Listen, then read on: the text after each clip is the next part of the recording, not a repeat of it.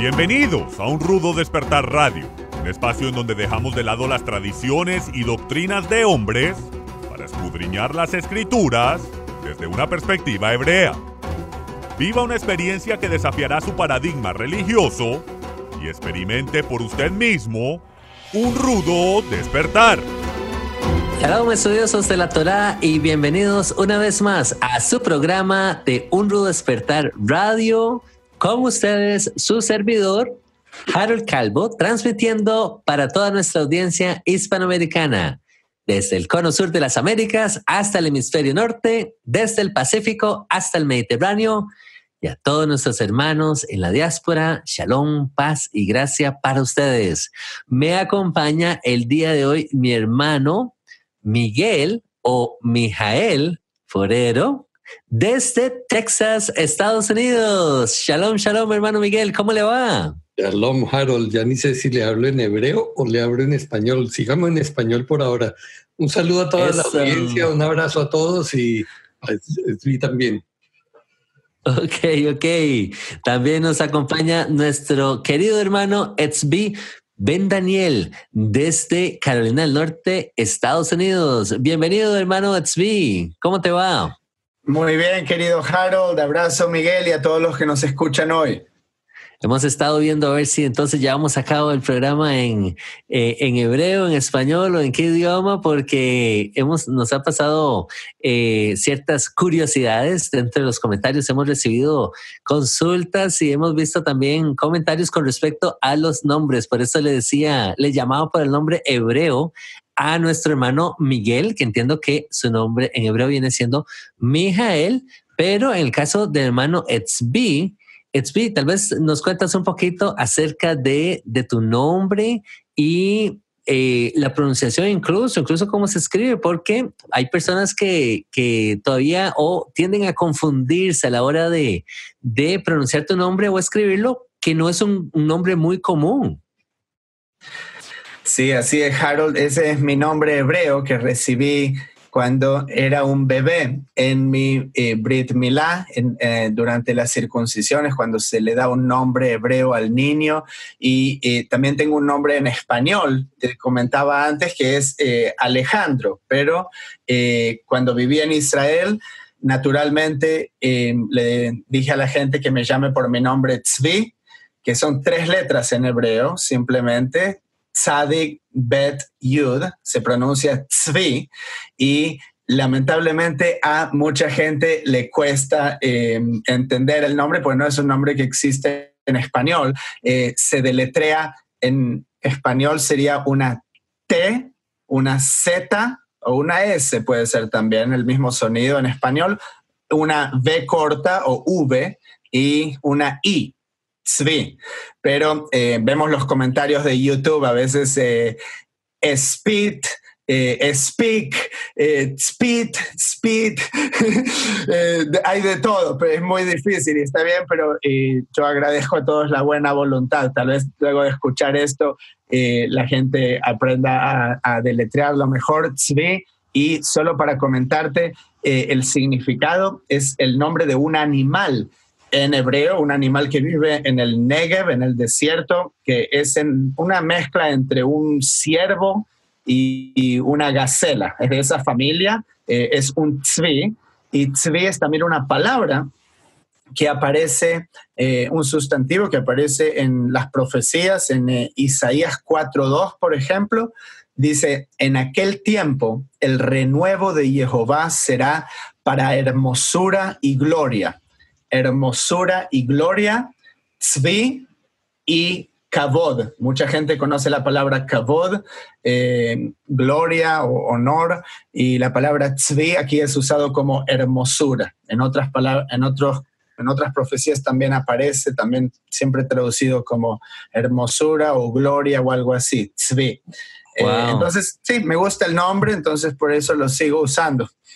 Qué atinado, qué atinado ese, ese significado. Describe ampliamente ese corazón que tú tienes, hermoso, para, para con nosotros y para con toda la audiencia de Un Rudo Despertar. Muchas gracias, hermano por gracias, elaborar, elaborar un poquito más ahí con respecto a tu nombre. Bueno, el día de hoy, hermanos, vamos a estar compartiendo acerca de el rol del sacerdote el rol del sacerdote, así que vamos a estar conversando un poco acerca de la figura de, del sacerdote en las escrituras. Vamos a estar hablando también la aplicación de ese rol para con nosotros mismos, ¿ok? En el caso del hermano Miguel, en, en en mi caso personal, nosotros venimos de un contexto cristiano católico y poco a poco hemos ido estudiando las escrituras desde una perspectiva hebrea y tal vez me gustaría extenderle la palabra a mi hermano Miguel para que nos cuente un poquito y elabore un poco más con respecto a esa figura del sacerdote que nosotros venimos acarreando desde la antigüedad y nuestros padres y así nuestros abuelos cuando decimos la palabra sacerdote, porque mm, no necesariamente es lo que nos hemos ido encontrando en las escrituras. Tal vez, hermano Miguel, usted pueda extender un poquito más este, este concepto de lo que nosotros arrastramos o entendíamos cuando escuchamos ese término, sacerdote. Por supuesto, Harold. Eh, evidentemente, una de las cosas, uno de los personajes que tenía mucho respeto en las comunidades eh, era el sacerdote. Eh, aparte de que está vestido de una manera particular, es el único que está en la parte delantera de la iglesia diciendo la misa. Cuando yo era niño solo la decían en latín. Entonces, además, el tipo hablaba en otra lengua que se supone que era celestial, pues, y, todos estábamos allí simplemente observando, ¿no? Él hacía todo de espaldas, se volteaba de vez en cuando y luego hacía la elevación, el sacrificio de la misa que se llamaba partir la hostia y luego dar la comunión.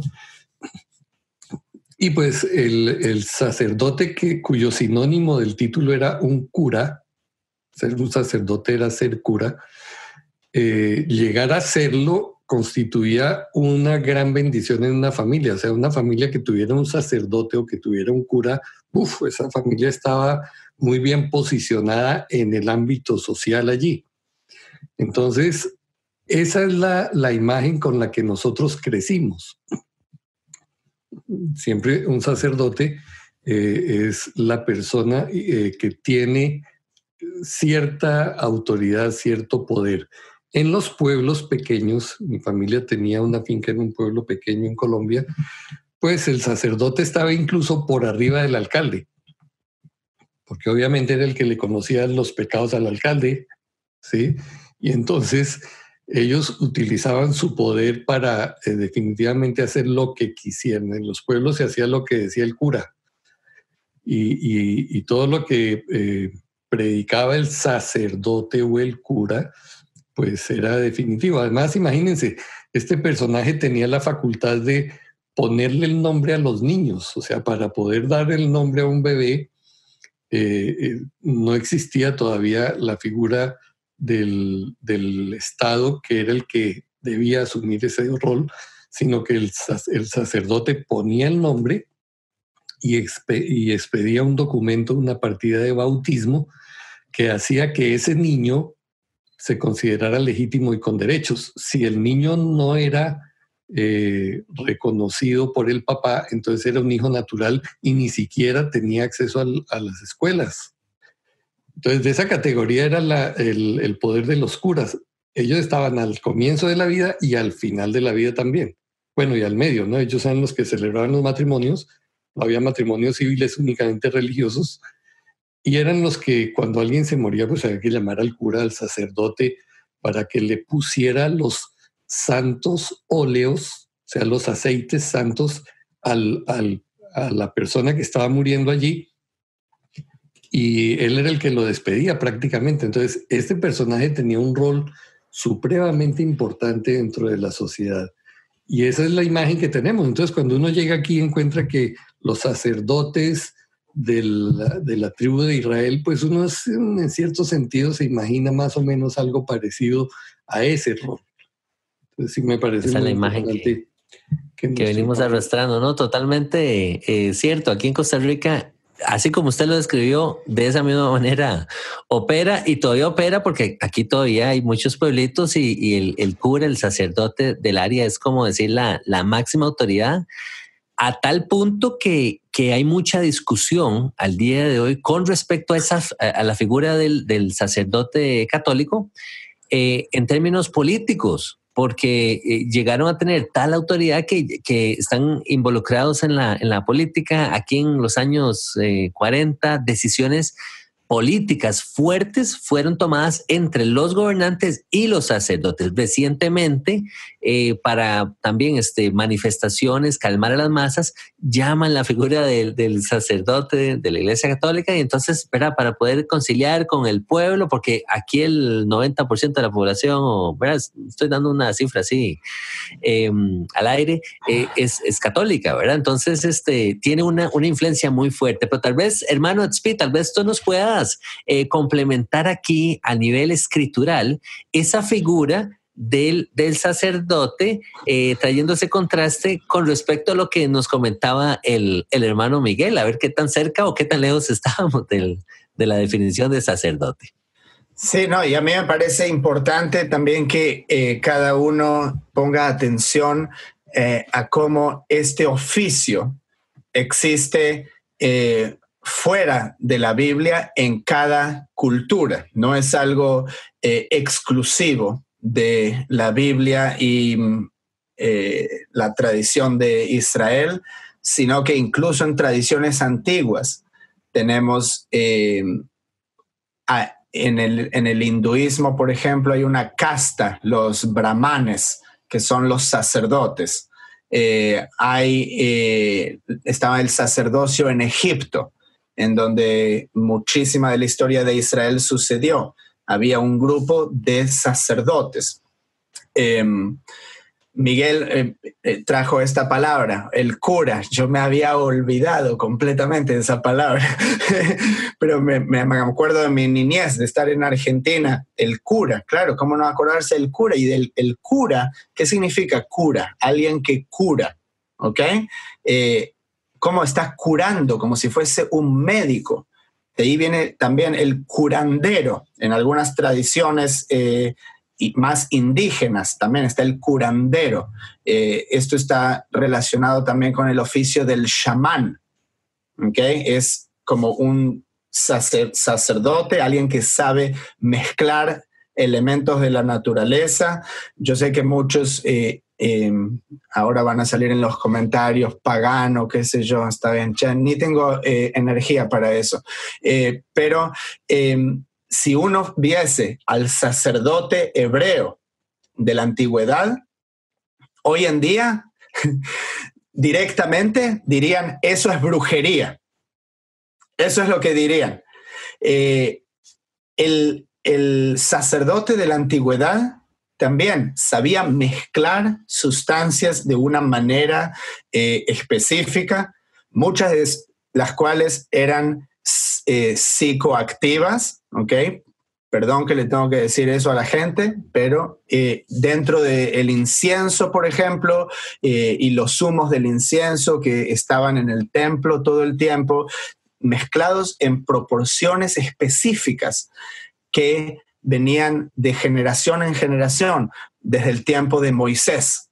Entonces, por miles de años estuvo esta tradición en Israel.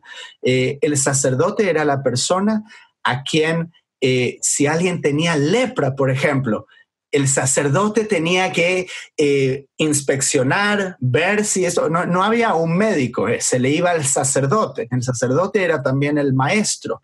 Él era quien estaba conectado con eh, la divinidad y luego le enseñaba al pueblo lo que ellos experimentaban. En otras palabras, estaba el pueblo común que se ocupa de las tareas diarias, de mantener la economía de, la tierra, y estaba el sacerdote, por otro lado, que eh, no podía poseer propiedad porque recuerdan que los levitas no tuvieron heredad en la tierra de Israel, sino que eh, Jehová era su heredad. Eh, entonces, tenemos a los levitas y dentro de los levitas hay un grupo. O sea, dentro de la secta hay otra secta más pequeña, que ahora son los sacerdotes hijos de Aarón. Porque recuerdan que venían solo de Aarón. Moisés era como una especie de sacerdote, pero él no era sacerdote, pero era como una especie de prototipo de sacerdote. Pero luego Moisés, como el primero, él eh, ungió a eh, Aarón y a sus hijos, recuerdan, y después entramos más en detalle en esto, pero eh, a partir de aquí, solo los hijos de Aarón fueron los sacerdotes.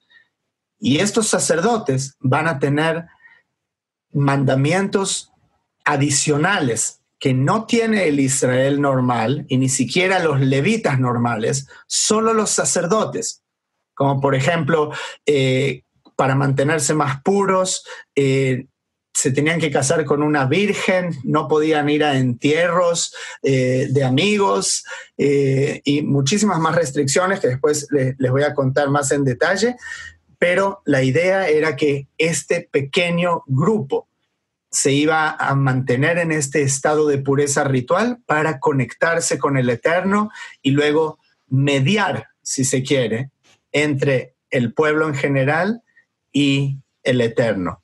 Y eh, en, conclusión, eh, veo mucho eso en la mentalidad católica en la que crecimos en Latinoamérica. El pueblo común piensa que el sacerdote tiene superpoderes eh, que le perdona los pecados cuando se confiesa y otra lista de cosas. Entonces vemos cómo tiene una eh, raíz, tal vez, en el origen bíblico, pero obviamente se desvirtuó mucho porque eh, no está hecho en el contexto del servicio del templo.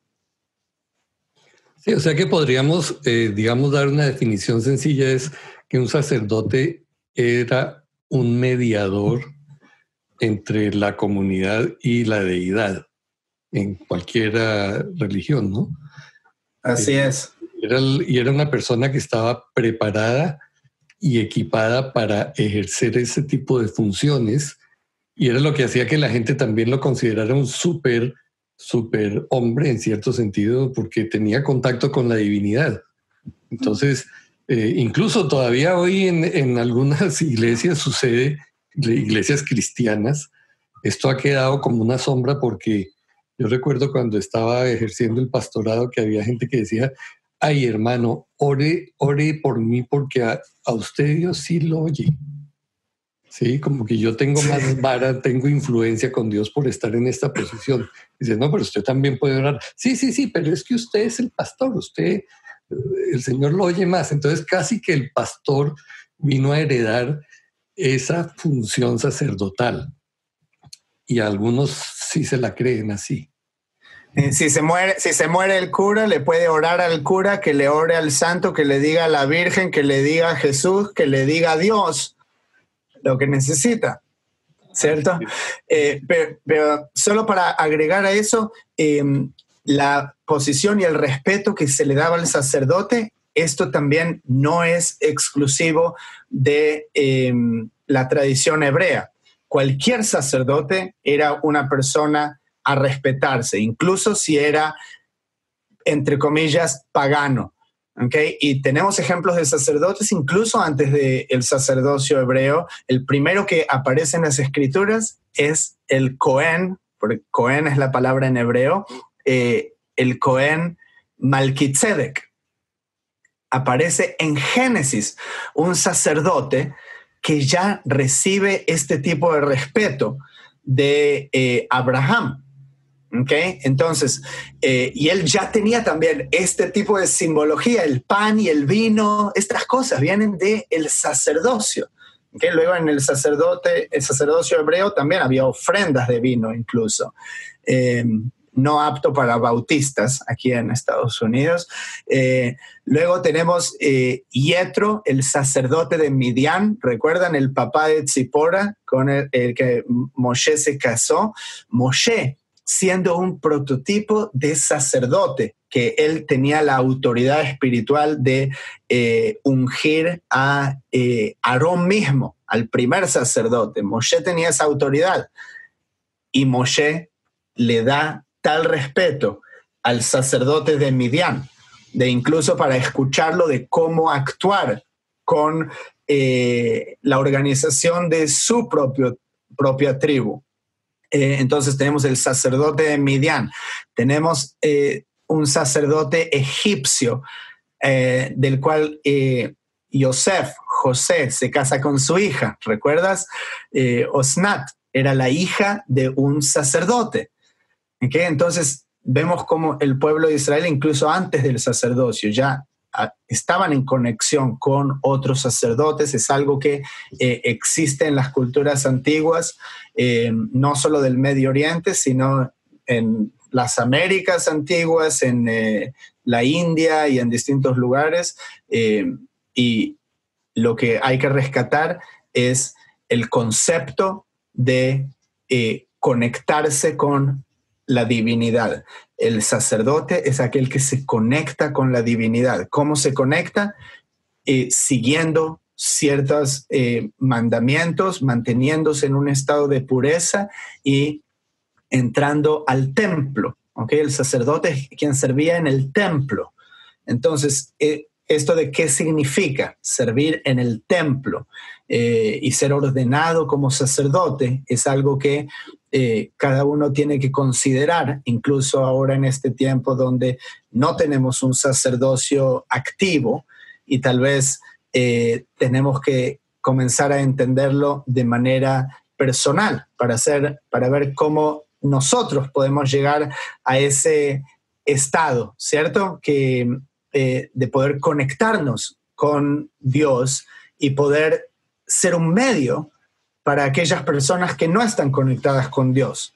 Eh, y, el, y la meta es no ser siempre un mediador, sino que los que siguen la siguiente generación, luego ellos se conviertan en sacerdotes, en aquellos que tienen contacto con, con el Creador.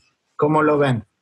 ¿Cómo me gusta eso que estás conversando, hermano Porque eh, viajando de vuelta en el tiempo, eh, podemos recordar que cuando Israel sale de Egipto, de tierra de esclavitud, con mano poderosa del Altísimo, dice la Escritura, y son llevados al monte Sinaí, justo antes de entrar Israel en pacto, justo antes de ellos recibir los mandamientos, la Torah de Jehová, eh, Jehová les como que les propone un, trato, ¿verdad? Y les dice, si ustedes guardan mis mandamientos, si ustedes son obedientes a mis palabras, entonces ustedes serán mi precioso tesoro y serán una nación de sacerdotes.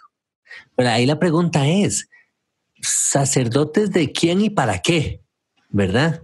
Pues no se está refiriendo tal vez específicamente al, al sacerdocio levítico interno de la nación de Israel, sino toda una nación de sacerdotes al servicio, por supuesto, de Jehová, creador de los cielos y la tierra.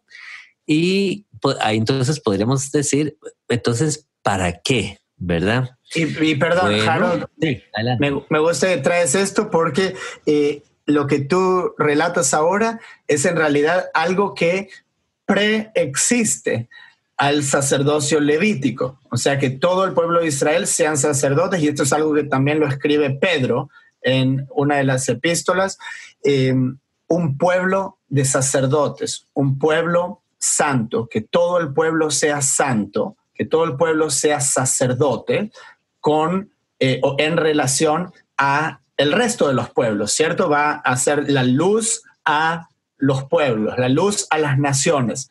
Pero ¿qué pasa? Todo el pueblo no, eh, no se desempeña de la manera de acuerdo a las expectativas que el creador tenía. Eh, por ejemplo, construyendo ese becerro de oro, esa fue una mala idea para un sacerdote hacer eso. Eh, cuando el Creador dijo, no tendrás otro Dios delante de mí. Entonces, eh, a partir de eso, hay una ruptura dentro de Israel. cuando eh, Moisés baja de la montaña y dice, eh, quien esté con Jehová, que venga conmigo, y dice que todos los levitas, todos los de la tribu de Leví, recuerden que Moisés mismo era un levita, con Aarón y con Miriam. Ellos eran levitas, hijos de Amram, hijo de Kohat, hijo de Leví. entonces, cuando todos los levitas vienen a él, ahí se forma una especie de división en Israel. Los levitas tienen un celo especial por Jehová y el resto del pueblo tal vez es como que se deja llevar más por lo que está sucediendo. Entonces ese día eso costó tres mil vidas, que los levitas fueron con espada, levantaron, dice incluso contra sus hermanos, y esto fue visto como algo justo por Jehová, Posteriormente tenemos el episodio donde Pinjas, Fineas, otro levita, eh, él eh, atraviesa con una lanza a un hijo de Israel y una mujer moabita que estaban haciendo algo incorrecto. Eh, o sea, no que ellos estaban haciendo algo incorrecto, tal vez el lugar no era el correcto. entonces, eso es lo que sucedió y vemos este celo dentro de los levitas. Entonces, ahora cuando hay una formación alrededor del tabernáculo en el desierto, tres tribus de cada lado y los levitas están en el centro, están más cerca. ¿okay? Entonces, dentro de los levitas está esta subdivisión, todavía están más cerca. Entonces, eso es lo que veo, que es como que cada uno tiene una función específica y va, es como que la luz del tabernáculo se expande hacia afuera de una capa a la siguiente y eh, el propósito y, el, y la función de cada una de esas capas es poder transmitir esa luz a la capa exterior. Entonces, cuando Israel recibe eso de los sacerdotes. Su función como Israel es ahora ir y transmitírselo a las naciones. Eh, y luego el objetivo es que todas las naciones sean parte de Israel, ¿sí? que todas las naciones reconozcan que existe un creador. Eh, y obviamente, y el propósito original era que todo Israel al mismo tiempo sean también sacerdotes. Entonces podemos eh, resumirlo en que el objetivo de la creación incluso es que toda la creación sean sacerdotes. Y ser sacerdote significa estar en contacto con el creador mismo. Yo lo veo a Adán como un sacerdote, al primer hombre eh, pudo, haber sido considerado un sacerdote. Eh, Noé pudo haber sido considerado un sacerdote en ese sentido. Totalmente de acuerdo contigo, hermanos Y a mí me parece que Jehová definitivamente él mete la mano, acomoda las cosas, todo para cumplir su propósito al final, ¿sí? Entonces, estas cosas que nos mencionabas del libro de Éxodo, estos acontecimientos, esa rebeldía de parte del pueblo de Israel cuando levantaron esos becerros de oros, estando Moisés en la, en el pico de la montaña, descendiendo con los mandamientos. Eh, Jehová permitió que estas cosas eh, sucedieran de manera que pudiera surgir entonces este sacerdocio levítico para poder nosotros tener entonces ese modelo a seguir, pienso yo. ¿Por qué? Porque qué mejor manera para entender nosotros nuestro rol de sacerdotes para con el resto de las naciones, si estamos hablando de, pueblo de Dios, ¿sí? Eh, yo recuerdo, aquí hago un paréntesis, y estoy seguro que el hermano Miguel también recuerda, eh, en nuestros tiempos de iglesia cristiana, cuánta gente no conocimos y cuántas personas tal vez incluso que están oyendo el, el programa ahora mismo, tienen ese corazón sincero, eh, un corazón honesto eh, eh, para con el Señor, para con Dios, amándole. Em, yo sé que nosotros todos vamos a un ritmo diferente, el Padre nos ha ido revelando cosas en diferentes tiempos, vamos a una a una velocidad distinta y, no hay problema con eso.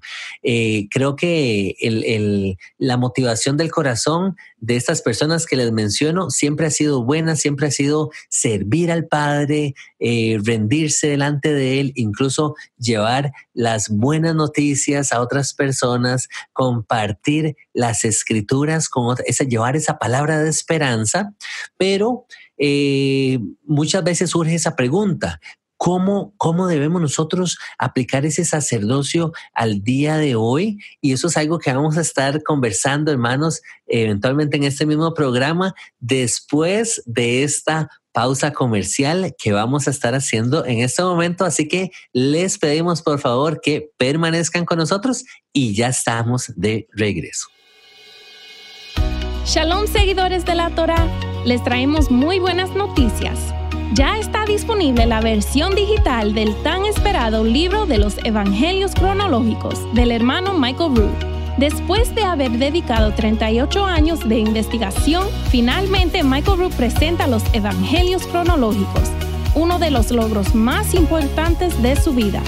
Ese libro se ha convertido en una obra de suma relevancia para todos aquellos que han tomado la importante decisión de comenzar a estudiar la vida y el ministerio del Mesías desde su propio contexto cultural y religioso. Obtenga esta magnífica obra en formato de libro electrónico.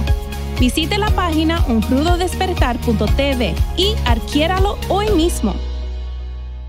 Muchas gracias hermanos por permanecer en su programa de Un Rudo Despertar Radio. El día de hoy hemos venido conversando acerca del rol como sacerdotes, el rol del sumo sacerdote incluso dentro del pueblo de Israel. Hemos escuchado también acerca de cómo este, esta figura de sacerdote no solamente estaba siendo aplicada dentro del pueblo de Israel, sino cómo estaba siendo aplicada también eh, con otros pueblos, también tenían eh, sus, sus, representantes sacerdotes por ahí. Recuerdo, y lo iba a mencionar en, la otra parte del programa, Recuerdo que también Baal tenía sus sacerdotes, ¿verdad? Y, el profeta Elías tuvo una intervención por ahí con estos señores y, al final este eh, Elías se, se, emocionó un poco más de la cuenta y entonces más bien ya puso a, a los sacerdotes de Baal en aprietos y los puso, les puso un desafío al punto que los sacerdotes de Baal no pudieron cumplir con ese desafío y quedaron avergonzados y fueron más bien fueron acribillados y muertos por, por el profeta Elías, ¿verdad? Entonces, este Elías demostrando que Jehová es el único Dios verdadero y que fuera de él no hay otro Dios, ¿verdad? Pero bueno, les comentaba antes de la pausa que eh, qué mejor manera para nosotros poder entender nuestro rol como sacerdotes eh, en la sociedad donde vivimos también, hermanos, porque sabemos al día de hoy que el sacerdocio del cual nos estaba explicando el hermano Tzvi, el sacerdocio bíblico, el sacerdocio levítico, eh, no está eh, ejerciendo actualmente en la tierra de Israel. Sabemos que el templo desde el año 70 dejó de existir, sí, fue destruido.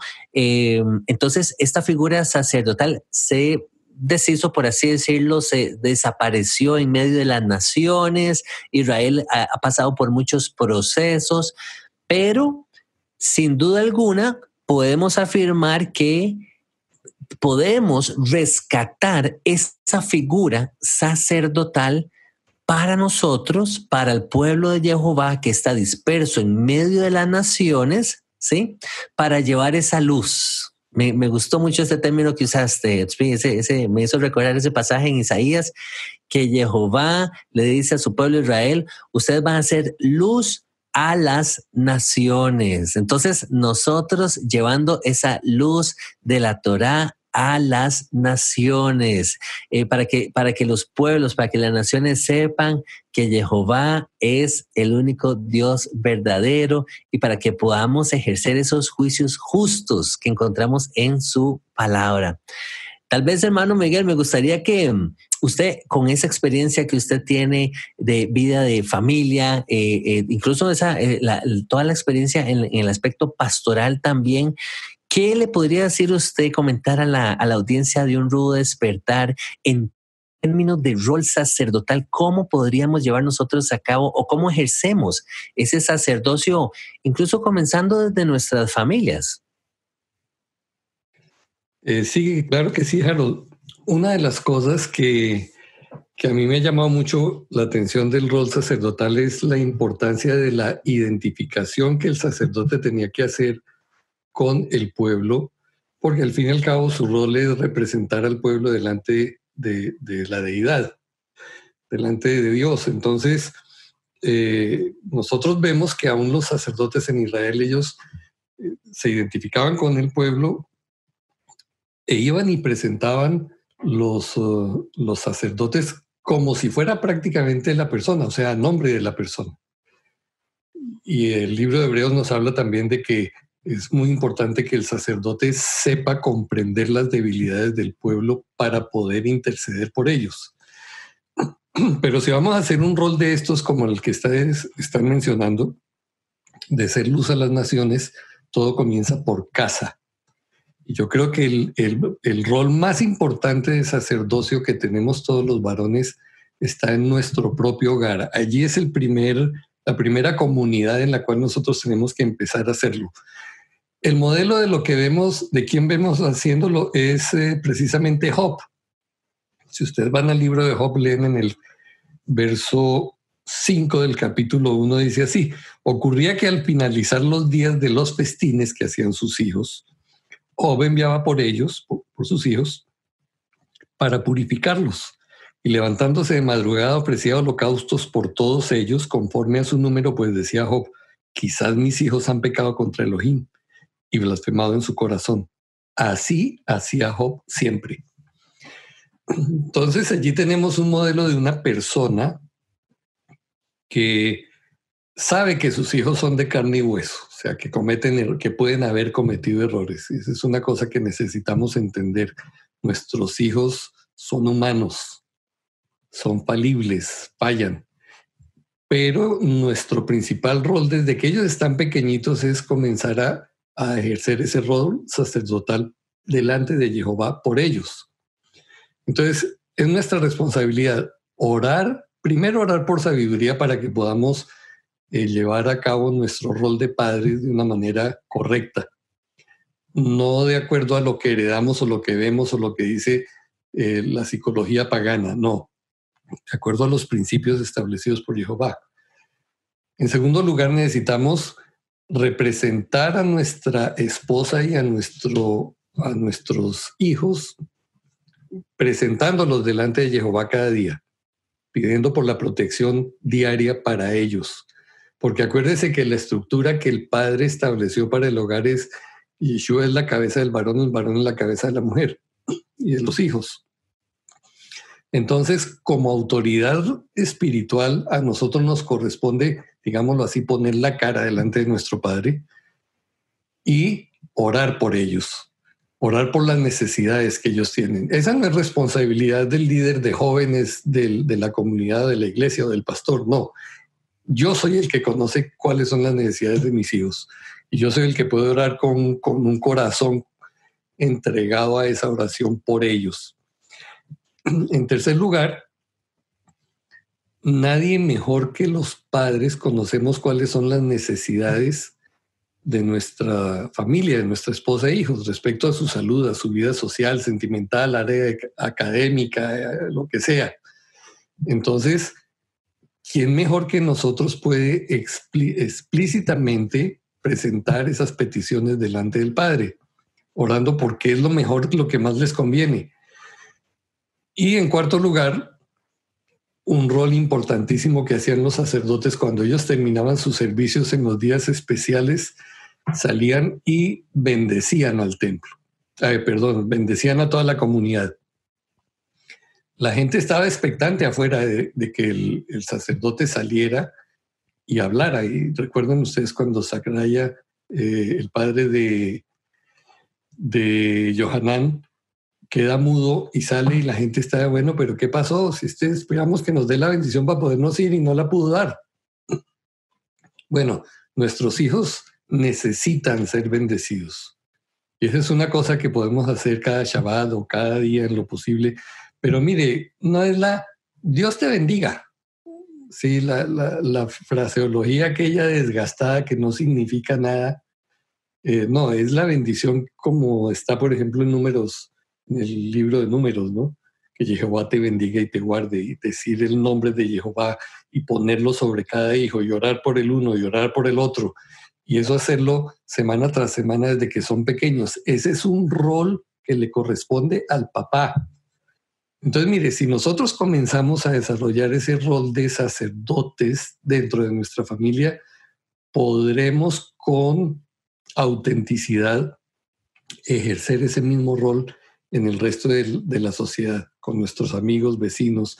De otra manera, no, porque va a ser lo del, lo del refrán que hay en el, en el cristianismo, ¿no? Que es eh, luz de la calle, pero tinieblas de la casa. Entonces usted quiere ser sacerdote afuera para darles lecciones a todo el mundo, para orar por las necesidades de los demás, pero ni conoce las necesidades ni ora por los de su casa. Entonces nuestro rol principal es dentro del hogar como sacerdotes. Ese es como un resumen, podríamos hablar mucho más. Pero amén, amén, amén. Sí, tiene toda la razón. Y, y, la casa siendo un, un, desastre, ¿verdad? Lamentablemente en muchas ocasiones. Mira qué interesante, leía un comentario eh, era un comentario rabínico y donde este, este caballero mencionaba que la bendición sacerdotal en ciertas ramas del, del judaísmo, y tal vez aquí hermano Tzvi eh, me, me, corrija, o no sé si hayas escuchado también este, este comentario, eh, ellos, sabemos que el judaísmo es principalmente judaísmo es más rígido, más estricto, eh, tienen eh, ciertas leyes, ¿verdad?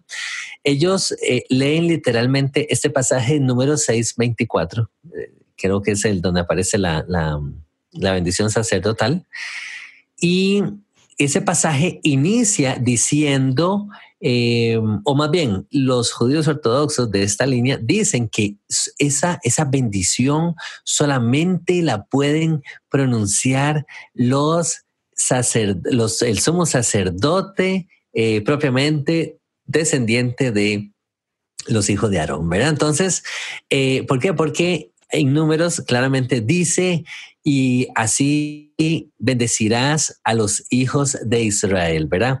Jehová le dijo a Moisés que le dijera a Aarón que así bendecirás a los hijos de Israel, propiamente los hijos de Aarón. Somos sacerdote, pero hacía una anotación extra, el comentario. Decía que esa aplicación era así para el sumo sacerdote cuando entonces procedía con ciertos servicios y al final salía y bendecía a toda la congregación, a todo el pueblo, pero que esa bendición también eh, aplicaba al sumo sacerdote de la casa, que fue lo que usted dijo ahora, hermano Miguel.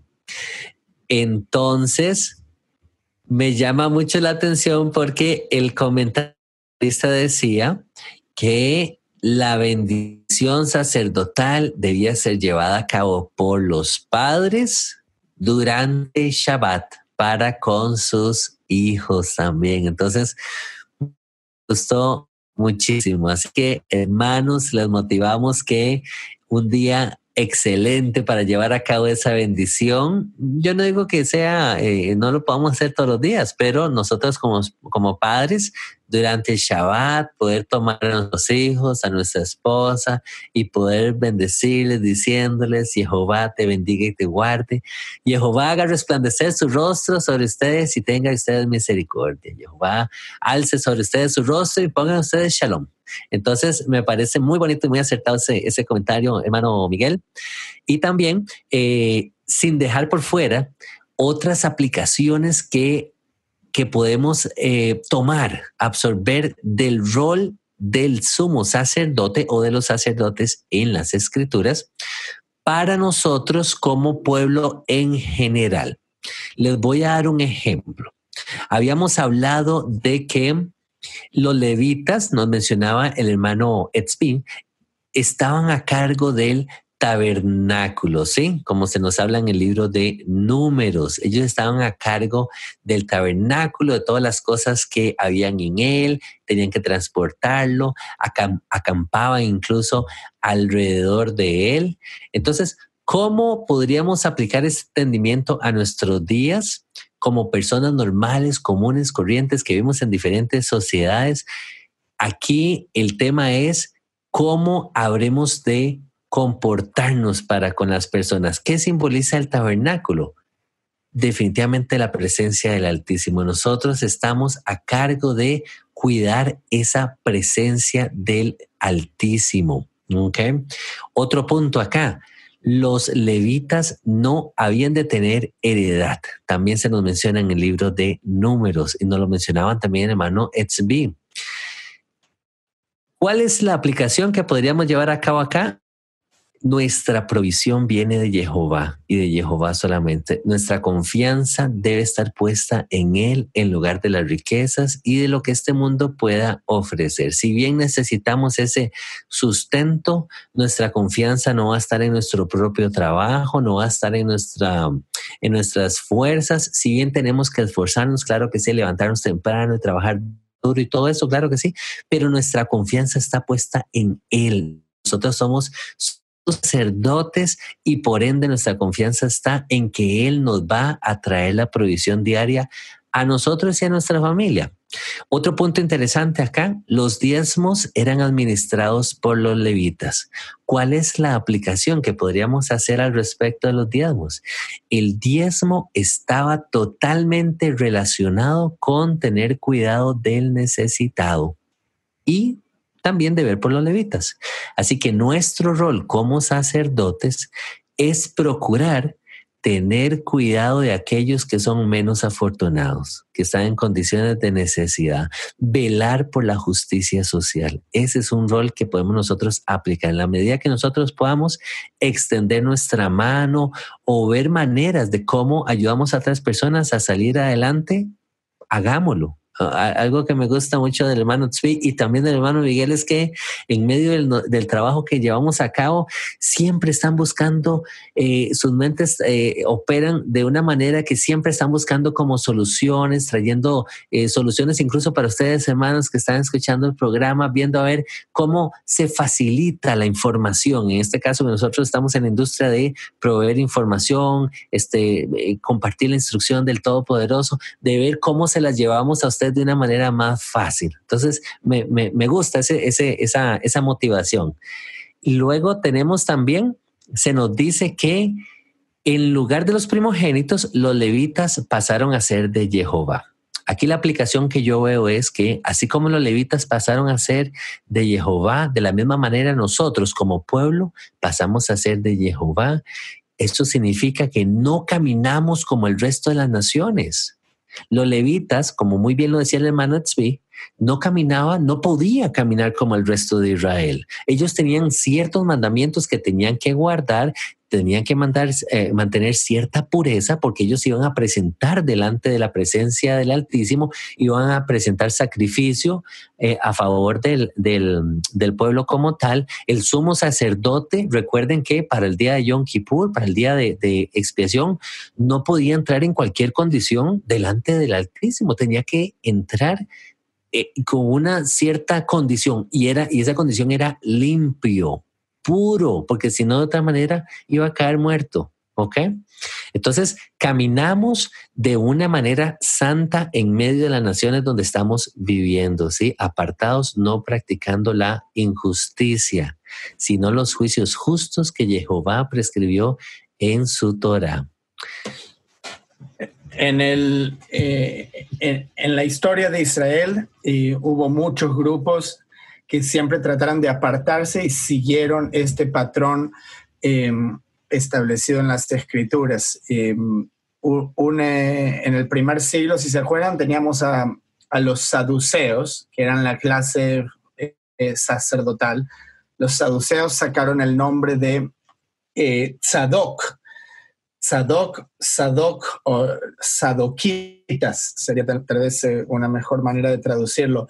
Em, Zadok fue el primer eh, sumo sacerdote dentro del templo de Salomón.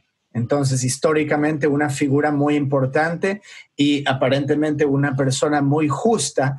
Tanto es así que cientos de años más tarde, después de pasado esto, Ezequiel, escribiendo profecía, eh, escribe que a los sacerdotes levitas que son del linaje de Tzadok y que se acerquen a mí, dice Jehová, para ministrar ante mí.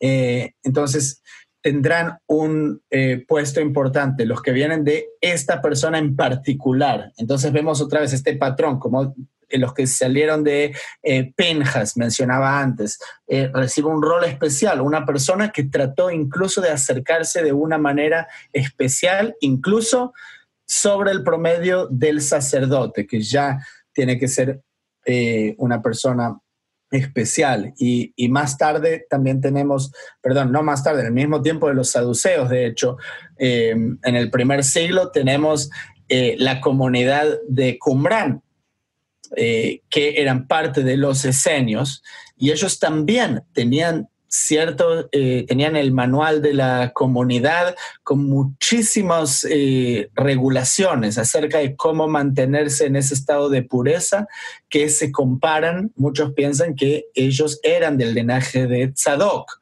y de ahí es de donde se cree que pudo haber venido o al menos estado con ellos Juan el Bautista, ¿cierto? Ahí en el desierto, cerca del Jordán, porque es donde estaba este, eh, esta localidad, este, este lugar de Cumbrán. Ciertos eh, mandamientos que los sacerdotes tenían y en Cumbrán todavía ellos los llevaron más lejos. Eh, esto viene del Levítico 21. y perdón, antes de entrar a eso, pues Miguel mencionó antes, y creo que tú también, el tema de cargar con el pecado. ¿okay? Porque es algo especial que alguien que no está en un eh, estado de pureza ritual no puede cargar con la impureza de otra persona. Y, esto ah, cada oyente puede tomar también en perspectiva el rol de Yeshua, la obra de Yeshua, y que Él pueda dar su vida por otros, en qué estado tiene que estar Él. Eh, entonces, luego el, que escribe la epístola de los hebreos lo compara, dice, según el orden de Malkitzedek, que viene del Salmo 110, y mencionábamos antes a Malkitzedek. Em, entonces, ellos cargarán con el pecado, dicen números 18 cuando em, habla de Yom Kippur. Eh, tus hijos eh, cargaréis con el pecado de vuestro sacerdocio. Eh, entonces, era una responsabilidad muy importante, sin lugar a duda, y por eso es que tenían eh, ciertas restricciones, como por ejemplo, no se contaminarían por un muerto de sus pueblos, no pueden asistir a eh, un funeral, o sea, a ir ahí a un entierro, a un lugar que está contaminado. alguien más iría ahí, no un sacerdote solo por un pariente cercano, madre, padre, hijo o hermano. O por su hermana virgen. si no era virgen, ya no. Eh, no se contaminará como cualquier hombre de su pueblo haciéndose impuro. No harán tonsura en su cabeza, ni raerán la punta de su barba, ni en su carne harán incisiones. Santos serán para su Dios. Y recuerdan que eh, para recordar todas estas cosas, acá hago una eh, corto aquí el relato de, este párrafo. Eh, recuerdan que había vestiduras incluso eh, particulares, muy particulares para los sacerdotes y luego para el sumo sacerdote. Entonces, los sacerdotes siempre miraban al sumo sacerdote como la máxima autoridad. Y él tenía una, eh, como una chapa en la cabeza donde eh, tenía su turbante de, hecha de oro que decía Kadosh le Jehová, ¿cierto? Decía santo o santificado o apartado para Jehová. Entonces, eso él lo recordaba. Eh, eh, ¿Qué lugar más obvio si tenerlo ahí, delante de, tus ojos, arriba de tus ojos, en sobre tu cabeza, en tus pensamientos, tu actuar, eh, recordar siempre esa eh, posición en la que nos encontramos. Entonces, ellos dicen, no profanarán su nombre eh, porque ofrecerán las ofrendas quemadas. entonces, por esto mismo, deberían estar con, con este, este nivel de conciencia, si se quiere. Con una mujer ramera o infame no se casarán el resto de Israel o levitas. Sí, se pueden casar con una ramera, como hizo Oseas. Eh, pero si era un sacerdote, no podía casarse con una ramera, ni siquiera con una mujer que haya sido divorciada. Eh, por tanto, lo santificarás para su pueblo, porque a Dios ofrece, santo será para ti. Eh, la hija del sacerdote si comienza a prostituirse, a su padre deshonra, quemada será el fuego. Censuramos esto luego, Harold, no te preocupes.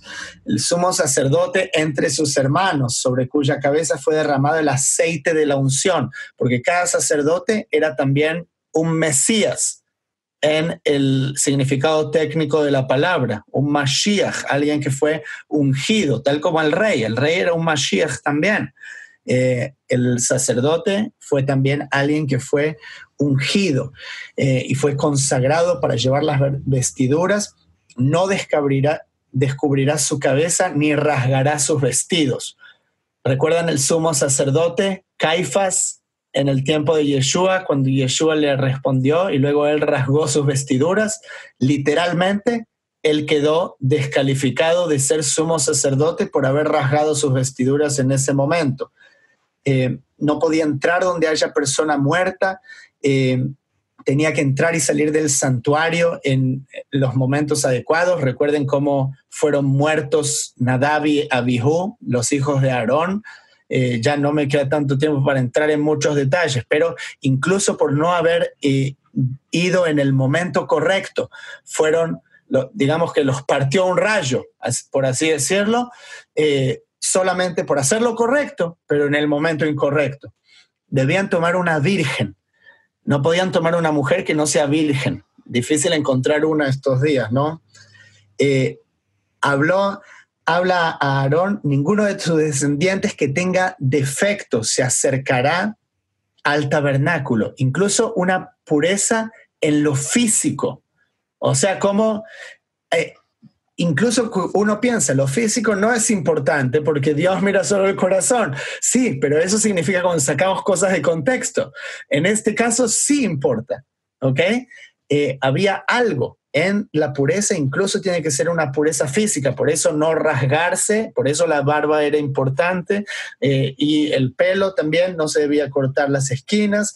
Entonces, todas estas restricciones y todos estos son mandamientos que también para la gente que recién viene a las escrituras y uno escucha los 613 mandamientos, estos son mandamientos que están dentro de los 613 mandamientos y la gran mayoría de Israel no debía cuidar estos mandamientos. Estos eran mandamientos muy específicos para una secta dentro de una secta dentro del pueblo de Israel que debía servir en el tabernáculo. Hoy en día, obviamente, no estamos sirviendo en el tabernáculo. Entonces, no hay que hacer esto. No tenemos que conseguir las 12 piedras, eh, eh, las 12 piedras semi preciosas y preciosas y, y, ahora hacer la inversión de oro para poner los anillos ahí, las piedras y el, el turbante.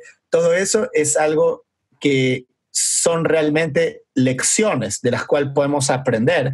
Eh, si debemos servir en el tabernáculo y somos sacerdotes de Aarón, obviamente eso debía hacerse, no hay duda, y es importante. Pero al día de hoy yo lo veo como que tenemos que encontrar más el significado. Por ejemplo, las, eh, los nombres de las tribus de Israel que el sacerdote llevaba sobre sus hombros. ¿Ok? ¿Qué significa eso? Lleva sobre sus hombros a todo el pueblo de Israel. Esa es la responsabilidad del sacerdote. Entonces, eso él debía estar atento y consciente a cada paso. Y esto es realmente un desafío muy grande y yo no estoy diciendo que yo estoy en ese nivel, pero ni remotamente, ¿ok? Porque eh, me acuerdo una vez que alguien escribió un comentario que si se ve eh, lo que hace es estudiar Torah todo el día. No, yo estoy muy lejos, muy, muy, muy lejos de cualquier tipo de santidad o de conocimiento, de erudición, eh, pero lo veo como un modelo. Cuando veo al sacerdote, cuando veo el rol de Yeshua como un modelo para que nosotros sigamos, como una aspiración eh, para seguir eh, tras esos pasos. Eso sería eh, mi conclusión, hermanos. Wow, cuánta sabiduría. Hermano Miguel, tal vez algunas últimas palabras ya para cerrar el, programa. claro que sí. Recordar lo que dice Kefa, el apóstol Pedro, en segunda, en primera Pedro 2. Vosotros sois linaje escogido, sacerdocio real, nación apartada pueblo por posesión, para que proclaméis las proezas del que os llamó de las tinieblas de su luz admirable. Entonces, simplemente llamar la atención de respecto a que para poder cumplir esa misión que mucha gente hoy en día quiere salir a predicar y a decirle a la gente ya, eh, porque creen que va a suceder el arrebatamiento esta noche, mañana, entonces hay que salir y decir, sí, hay que salir y decir, pero tenga en cuenta que ustedes una una parte de una nación apartada. Y como hemos venido hablando, eso significa comportarnos de una manera diferente. Si usted quiere ser sacerdote, como dice allí que somos de ese linaje, pues ni modo, nos toca vivir diferente del resto. Si usted no está dispuesto a pagar ese precio, entonces ni se apunte porque realmente no puede ser sacerdote. Entonces, eh, hay mucho más sobre todo esto que vale la pena que ustedes investiguen un poco más, pero pues esta es una buena motivación. Wow, cuánta sabiduría. Eh, es bastante, como dice el hermano Miguel. Yo, a mí, tal vez a mí me gustaría cerrar con esta última nota. Está, eso está en Deuteronomio 17 y 18, donde dice que la Torá estaba al cuidado de los levitas. Y ahí la aplicación que yo miro es que, eh, bueno, son dos cosas. Una es Dios nos libre de dar un mal testimonio, porque ¿qué dirán las naciones? No es qué dirán las naciones de usted, es qué dirán las naciones de Jehová. Porque nosotros somos embajadores del reino de los cielos aquí en la tierra. Isaías dice que nosotros íbamos a ser los testigos de Jehová. Y número dos, no podemos permitir que se pervierta la palabra de Jehová. Nos corresponde hablar la verdad. Así que Mano Miguel, muchísimas gracias. O sea, me voy con cualquier cantidad de notas y de gemas de la palabra que usted nos ha compartido el día de hoy. Así que muchísimas gracias por, por bendecirnos con todos estos consejos y esta, esta palabra sabia y este, y este consejo de parte del Altísimo. Con mucho gusto, un abrazo para todos y mi Padre les bendiga siempre. Amén, amén. De la misma manera contigo, Tzpi, muchísimas gracias por traer tanta luz a los programas eh, semana a semana. Nos bendices y, nos, nos edificas muchísimo con este consejo que también viene de parte del Altísimo a través de tu persona. El placer es mío, querido Harold. un gusto hacer esto con ustedes y un saludo a todos los que nos escucharon hoy. Así es, así es. De, la misma manera para con ustedes, hermano, muchísimas gracias por seguir estos programas, por bendecirnos, especialmente a los hermanos miembros del Club de Patrocinadores, que es gracias a sus aportes que podemos llevar a cabo estos programas y, hermanos, motivarlos a compartir esos programas con otras personas para que también sean de, de bendición para ellos. Lo dejamos con las palabras de Yeshua. En esto conocerán que son mis discípulos, que se aman los unos a los otros. Nos vemos hasta la próxima. Shalom, shalom.